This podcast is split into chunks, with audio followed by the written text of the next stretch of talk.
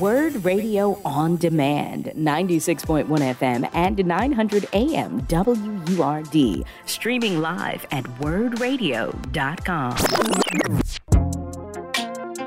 You're listening to The Source with Andrea Lawful Sanders on Word Radio. Streaming live on wurdradio.com and the Word Radio app. I have here Savage Sisters Recovery's founder and executive director, Sarah Laurel, who created Savage Sisters and its programming after she overcame her traumatic battle with substance use disorder and homelessness. After years of being shuffled through the system, she found herself in a wheelchair and once again being offered substandard care. What began as a desire to have one safe home for a couple of women grew organically over the past five years. Today, Savage Sisters has 11 recovered, 11. You better go, Sarah. 11 recovery homes, a drop-in center, weekly street-based outreaches, and nationwide overdose reversal and harm reduction trainings. Good morning, my sister, and thank you for joining us on The Source. Good morning. Thank you so much for having me. Uh, you're welcome. I know it's been a little bit of a trepidation for you, but Lisa told you right. I am, I am one of the, the, the, things that I love about doing what I do is that when I interview people, I do it with grace and love and there's no gotcha moments on my show. Not one. Okay. So we're going to go ahead and have this conversation. We have been talking about Kensington. Um, folks have been calling into the radio station talking about, you know, people have, uh, flesh eating bacteria, uh, you know, um, uh, lot, all sorts of things going on over there that the CDC has been there uh, we need to know. And so it is, it was important for me to get you on the air so we could talk about what exactly is happening in Kensington. Can you tell us from your, your, your point of view, your vantage point, what's been going on in Kensington? And thank you for being on the show today. Yeah, absolutely. So I began doing the outreach from my stoop in Kensington. Just kind of, it was a heavily drug trafficked corner, and there was a lot of survivor sex workers there. So I would sit on the stoop and I would engage with my friends that were still using substances. And we started seeing wounds pop up. And so after you know, doing a little bit of digging, we found out that there was an adulterant in the drug supply called xylazine. It's an alpha 2 agonist. It's actually an animal grade tranquilizer. When it first came into the supply, it was adulterating the fentanyl supply. And to date, in those past, you know, five years, it is now the 99% of the dope supply.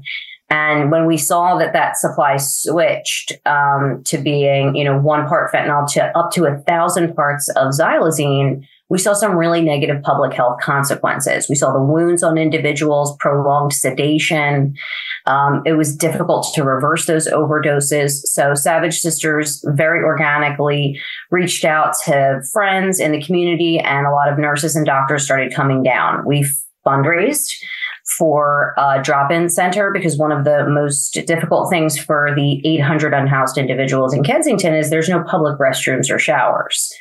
So that's what we do at our drop in. Uh, it's very small and we definitely can't meet the needs of 800 individuals, but we do what we can.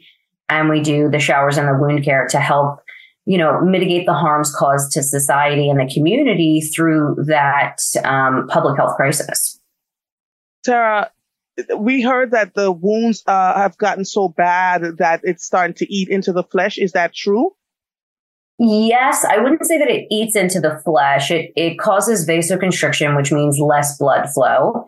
Mm-hmm. And it's more difficult, you know, if you're unhoused, you don't have running water, and you might have some other complications, maybe HIV or hep C or diabetes.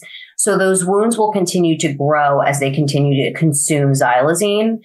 And once they get infected, it, you know, obviously that worsens. So we do see individuals on a daily basis at our storefront that have open um, ulcers on their arms. Some are infected, some aren't. Um, we've seen it as bad as down to the bone with uh, muscle and tissue exposed. And there's a lot of complications. We've seen a lot of amputations. Uh, so it's definitely a public health crisis at this point, and the, the drug supply is toxic. So that uh, uh, uh, I have to ask you this question about this drug supply. It used to be heroin and fentanyl. Is, is there no more? There's no more heroin and fentanyl that's dried up in the drug supply system. There's no heroin really. Um, there is fentanyl. Mm-hmm. So and it's kind of there's so many things that kind of play into the drug supply, but there was an article that was released that people can reference. Uh, it, the Colombian government actually got together years ago and said producing heroin is causing a lot of economic stress to our country. And they decided that they didn't want to produce it as much because, you know, when they would try to destroy those poppy plants, they were also negatively impacting the entire environment, the uh, you know, coffee plantations and things like that. Mm-hmm. So it became an elite drug. They stopped producing it at high rates. They replaced it with fentanyl because it was more potent and it was manufactured and easier to traffic and things like that. So it just made more financial sense for drug traffickers. Mm-hmm. We saw fentanyl enter the supply and then we saw the criminal drug market try to add different adulterants to extend the high, let's say, or the euphoric feeling with different substances. Xylazine was one of them. And for whatever reason, in Philadelphia, it became the epicenter for it. Um, the drug supply obviously is not regulated, so we're at the mercy of whatever uh, dealers want to put into it. And it makes a lot of sense. It wasn't a regulated substance, it's incredibly cheap.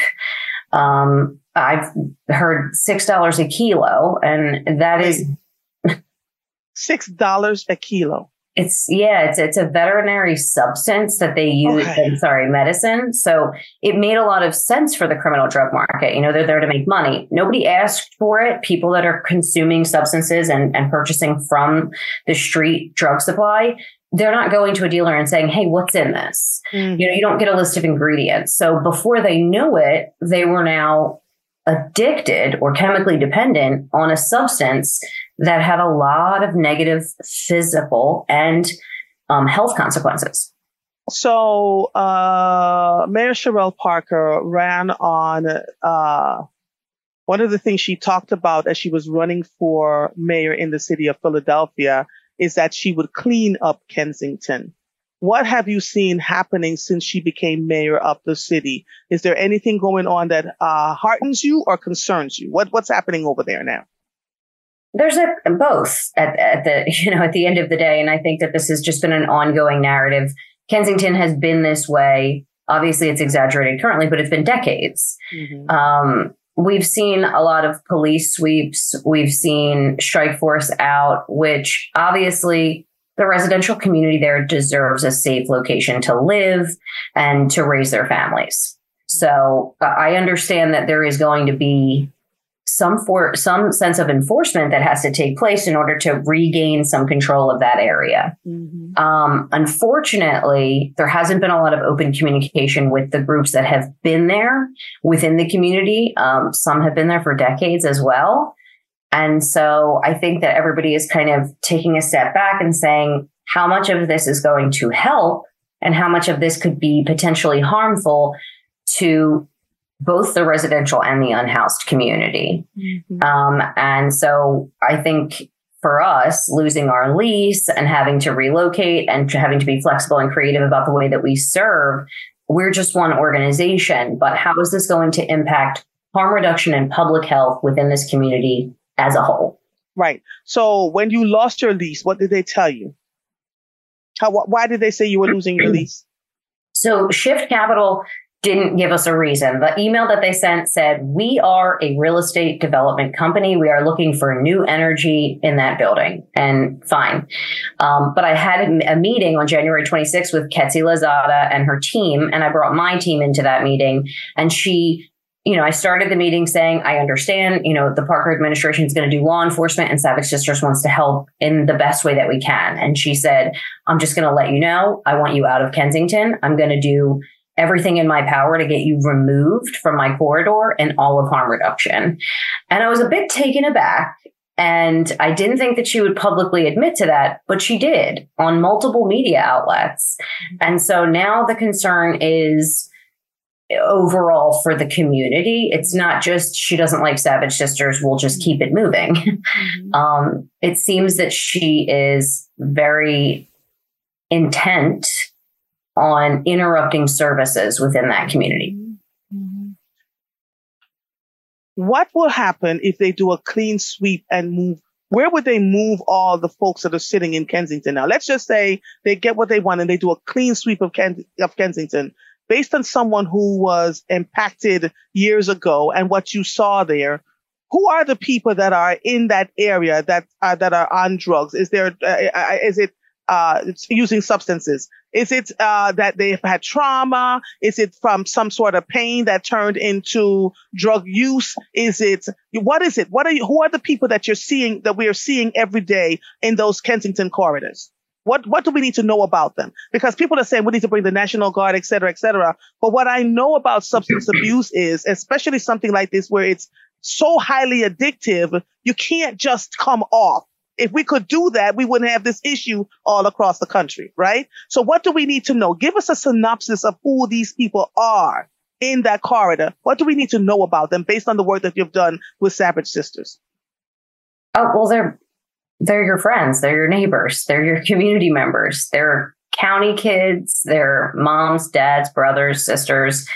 They're uh, individuals who got stuck on a substance, and this cycle is really difficult to break out of. I would say incredibly intensified by xylazine because we are not treating it during the acute withdrawal stage. So your recidivism rates are through the roof. Your retention rates are intense, incredibly low, meaning all those fancy words just mean nobody's going to stay in rehab if they're super uncomfortable, if they're in a lot of pain.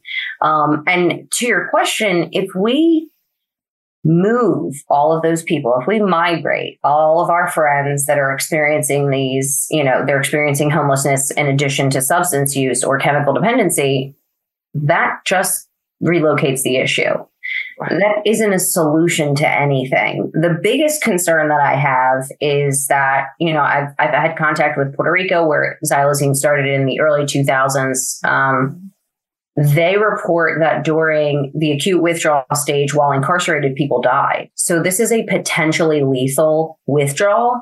And if you're talking about bringing in enforcement as a strategy, arresting, let's say upwards of 800, that 800 people from that community and sending them to the Roundhouse and State Road, you're going to be looking at a lot of people dying.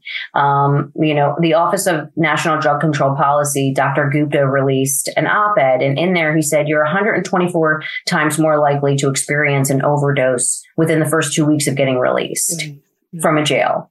So when you talk about migrating these individuals and sweeping the streets, that's law enforcement. Unless you're putting them, where else are you going to put them? Um, mass incarceration has never worked and and with Hep C, HIV, these open wounds, let's talk about what that would do to the community at large. What what what's happening there? How do we navigate through that? And the the, the other question I have for you is because we've been talking about this for years. Is there any possible way for folks to fully get clean and stay clean and what would it cost to do that? How would you were able to do it? Um, uh, you know, we have other folks that we know that have been clean for years and years and years. But what would it take? What is the machinations that's required to get folks to completely get off of these drugs? People have to want it. yeah. And so you can have this great formula. You can arrest them. You can send them to jail. I've been to jail. I never stayed off substances when I was released. I immediately went back and used. It was a new set of trauma that I experienced during my time in jail. Mm-hmm. And it was a new set of barriers to my recovery journey because then you have warrants and you have to deal with the counties and the parole and the judicial system. And it can be very overwhelming. So it literally just compounds the issues of, you know, coming out of homelessness, dealing with substance use, going through the acute withdrawal stages, and then also having to potentially go to jail sober. Mm-hmm. So um, it, it, does compound the issues. Um, I think individuals, there is a such thing as autonomy. And when it comes, there's this moral debate when it comes to drug use in this country. There's good drugs and there's bad drugs, mm-hmm. and there's judgment and there's stigma. Mm-hmm. Um, and unfortunately, this is a space where we do have to, you know, step back and understand that no matter what we do, mm-hmm. um, people do have to make that decision on their own. Quetcy Lozada said she wanted to move people around. You know, that's why they're moving these encampments on a regular basis. She said she wants to make them uncomfortable. And that blows me away. Do you not realize how uncomfortable they already are? Comfort has never been a, something that they experience while being homeless with, you know, ulcers on their skin and chemically dependent on a substance that is causing them great harm. Comfort is not something that they experience. Even if I give them a blanket and a sandwich, it's freezing. They're, they have to deal with the elements. They have these wounds. There is no level of comfort that they experience. So it, it's an odd um, narrative. Sarah, we all know about the crack cocaine era in the 80s, right? And that people were swept up and locked up and locked up for years on end. We lost a lot of families, uh, uh, specifically families of color have, are still, uh, feeling the ramifications of that. What's different about this than it was in the, in the crack era, uh, when all of this stuff was going? What's different now that we, you know, because people are asking what what can, what why is this so different now than it was in the 80s right and what did it take for you to get clean what what what what was the thing that pushed you into getting clean maybe that can help someone who's listening now for sure i think what's different now is that it's more people are affected by it. It's not isolated. And I say this when I do my trainings all the time. The wrong kids died. And that's sad that this country operates in that in that way. But at a certain point, certain people started dying and they started paying attention to it. You know, we had the so when, so so when the white children started dying, then they hundred percent. Yeah. Oh yeah. Yeah. Hundred percent. Yeah. Yeah. It's yeah. absolute. It's awful to say, but yeah. you know that's absolutely. But it's the truth. It is absolutely truth. And 100%. I, you know, I've I've done work in counties where, uh, and again, I'm going to protect the innocent where they've said, you know, they've had to lock their bedroom doors. Uh, you know, their family members are, you know, stealing everything. And so the families ran and a lot of them ended up in Kensington, mm-hmm. right? Um, a lot of them have died. I talked to one mother who said all six of her sons are hooked on on substance abuse. And as she was telling me the story, she just cried, right? So the, what what the people in Philadelphia are saying is, why isn't this happening in the counties? Why are they, why is it allowed to happen here in Philadelphia? And I can tell them that it's because they they they couldn't stay in the county. They were not comfortable. They just ran to where the where the drugs were freely accessible for them because it wasn't as accessible in the counties, which is why they ended up where they did. So what is the happy medium now for us? How did you get clean? You know, what, what happened for you that you were able to get clean? I, so when I got into my recovery journey, it wasn't even intentional. It was, mm-hmm. I got, I went out of a window in Kensington. I was staying in a trap house, got into a fight with a couple of poppies.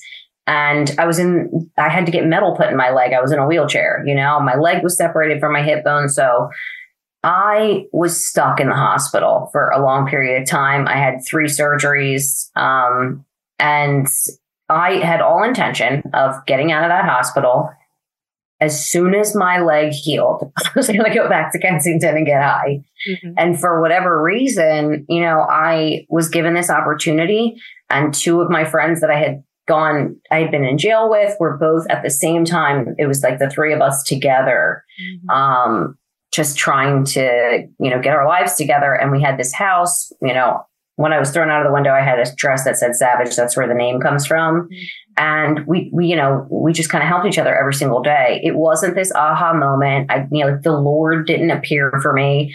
Mm-hmm. Allah didn't come through the clouds. I put one day next to another and slowly but surely I turned around and I think I had 90 days and I was like, oh, wow, I've not been off of drugs for this long ever. Mm-hmm. Um, and I did a multitude of different things to heal. Mm-hmm. I, you know, I did therapy, which my mom made me do. And I didn't, you know, I had to address some of the trauma. When you're an unhoused woman in Kensington, you go through significant different levels of trauma. And so I had to address that. Um, and there was this kind of, you know, enforcement through 12 steps that you had to like find God. My father's Muslim and my mother's Catholic, so I had this conflicting issue with right, that. Right. Um, and they were both like stoic in their religions. so I had to separate myself from that and I had to go internal and I had to find whatever source I could. Um, and, and it was like a really big healing journey. It, that is different for every single person. I don't think that there is some great solution to it. I think the person has to be willing um, to sit still long enough through the discomfort. um, and kind of have had enough.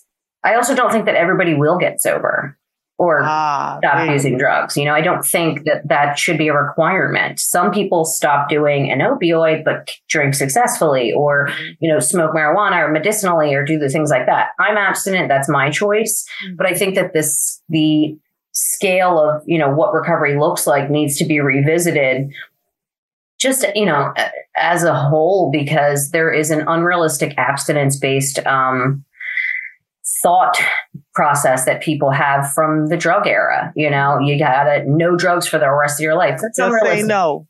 Just say no. Just say no was a terrible, terrible um, government implemented program. Mm-hmm. Sarah, I'm going to take a quick break. When we come back uh, for the final part of this interview, I'd like to ask you what roles do families play in this? Right? Um, let's talk about that because we're just seeing, uh, you know, uh, the folks in Kensington as, as, and, and listen, but for the, it could have been any one of us. I learned that from going through courses and listening to people talking. One bad move in your family, something going on, you know, could land you in that place. And so I, I, I, I, I want the people of Kensington to have safe corridors and passageways, but I also know that even what, what you don't see in Kensington is happening in far too many homes that nobody is talking about, right? That people are trying to navigate and deal with this. So when we come back, I'd like you to talk to me a little bit about what roles do families play or should play in all of this? Um, cause we keep a lot of secrets right? And then by the time we realize that the secret is happening, it, it, it's just too far gone. And then we turn our backs and it's just this snowballing thing. Hold on one second, please. You are listening to The Source on WURD Progressive Black Talk Media on air and online at wurdradio.com. I am Andrea Lawful Sanders. We will be back with Sarah Laurel from Savage Sisters right after these messages. You're listening to The Source with Andrea Lawful Sanders on Word Radio, streaming live on wurdradio.com and the Word Radio app. Welcome back to The Source on WURD, Progressive Black Talk Media, on air and online at wurdradio.com. If you're just joining us, I am Andrea Lawful Sanders, your host, Mondays through Fridays from 5 to 7 a.m. I am having a compelling conversation with Sarah Laurel from Savage Sisters. Um, it is a conversation of understanding, of seeking to understand where people are coming from so that we can address the issues that are happening not just in Kensington, but around the country. And so when we went to break, I asked her to tell me what roles do we think families play um, in, in, in this, right? Um, why do you think all of this is happening right now? Where, where's the families in, in this? And the other question I answered during the break was, is it an open drug air market or is, is it, is it happening another way? Wait till you hear her answer. I was like, yep. Go ahead, Sarah. What role do you think families play in this? Uh, well, I think families are the first to be connected to it. They're the first ones to see it. They're the first on the line of defense when it comes to trauma and, you know, chaotic drug use that can potentially turn into something dangerous. I think there's a lot of stigma from years of drug war po- propaganda. And so a lot of times families will say, you know, they have those jokes where like alcohol is a drug, right? So they have like the the silly aunt that drinks too much. Like it's acceptable. Nobody steps in when there's harmful, chaotic, you know, drinking. But when it's substance use, it's shamed, it's hidden, it's secret. And that creates a problem for everyone. What a lot of people don't realize is that eight out of 10 overdose deaths happen in a home because there isn't a communication between people who use drugs and their family members saying, Hey, I use these substances. There's no understanding or kind of non judgmental space where they can say, check on me. Um, you know, make sure I'm okay. A lot of it is being forced into the corner. You're being forced to isolate in order to use, and that creates unsafe spaces for people who use drugs, which increases overdose um, deaths. So I think that at some point, you know, rather than everybody kind of talking behind the individual's back, let's have this open dialogue. People use drugs every day in different ways for different reasons, recreationally, socially, experimentally. Um, every single day, people drink every day. They have a glass of wine with dinner. Um, you know, th- people use on a continuum. Mm-hmm. so we need to start having those conversations and we need to s- step away from that that stigma centered, you know, drugs are bad, okay? Because they're not all bad. You can use safely. People drink safely on a daily basis. And if we could open that dialogue to be inclusive of other substances, um, then we could create safer spaces for everybody involved. Mm-hmm. Now, as far as an open air drug market, mm-hmm. it's an open air drug market. You can walk down any block at any time and get any substance that you want. There's no you don't need to call anybody. In fact, I don't think I ever had a phone number for somebody selling when I was, um, you know, purchasing substances in Kensington. It still operates in that way. Each corner does a different thing. They have stamps and that's how it works. Everybody that comes to Kensington knows it's an open air drug market. You can cop and roll. You can cop and stay. Um, in 2019, they actually, and with COVID happening, it really intensified the situation because nobody you weren't touching people, you know, you were keeping six feet away. Um, but everyone began kind of using openly in a much more higher rate. And then you saw xylazine come in with the wounds. So now you just have this open air drug market, a large community of individuals consuming publicly, and you have a, a large percentage of those individuals with open um, ulcers on their skin. So it's a very scary kind of dynamic. When I drove through Kensington more than once in the last few years, my friend Lorraine Ballard Morrill was the first one that alerted me to it. And she said, I need you to just come with me. And we went and we saw, I saw a lot of, and, and I've been there three or four times since then. I saw a lot of uh, Mercedes and BMWs. You live there. What's happening?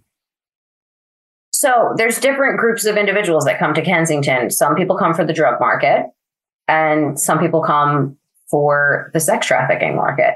And there's a lot of individuals that are survivor sex workers. And we call them that because they're doing this work to survive. Um, they're going to put themselves in a lot higher risk situations.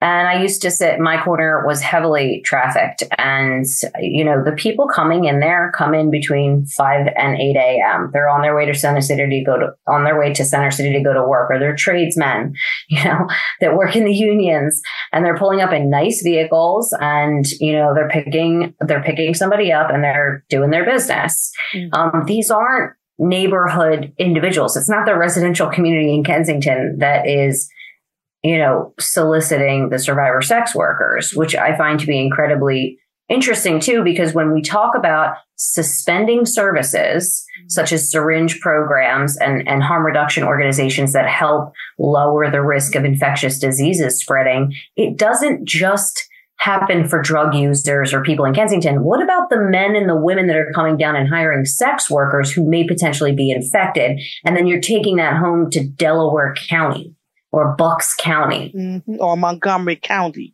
or right. wherever it is. Right, right. Oh my gosh. This was such an amazing interview. I want to thank you for having the courage to come and have this conversation with me. I wanted people to hear you in a way that was not clouded with, oh, but what about this and what about that? I allowed you to tell your story clearly and concisely so folks can understand exactly what is happening in Kensington. How can people reach you if they want to talk to you? Um, reach out on the website, savagesisters.org, uh, info at savagesisters.org. We're on all social media platforms. And we're in Kensington with our building till September. then we go mobile. Okay. All right. We'll do. Thank you so much, Sarah Laurel. I would love to come and meet you personally. So I'll talk, I'll talk to our mutual friends so we can make that happen. So I can learn more. As I learn more, I'm able to, you know, discuss more with all of you. Thank you so, so much for being willing to mm-hmm. have this much needed conversation today. Have Absolutely. Have a good day. You too. Bye bye. You've been listening to Word Radio on Demand. Listen live at 96.1 FM, 900 AM, and online at wurdradio.com.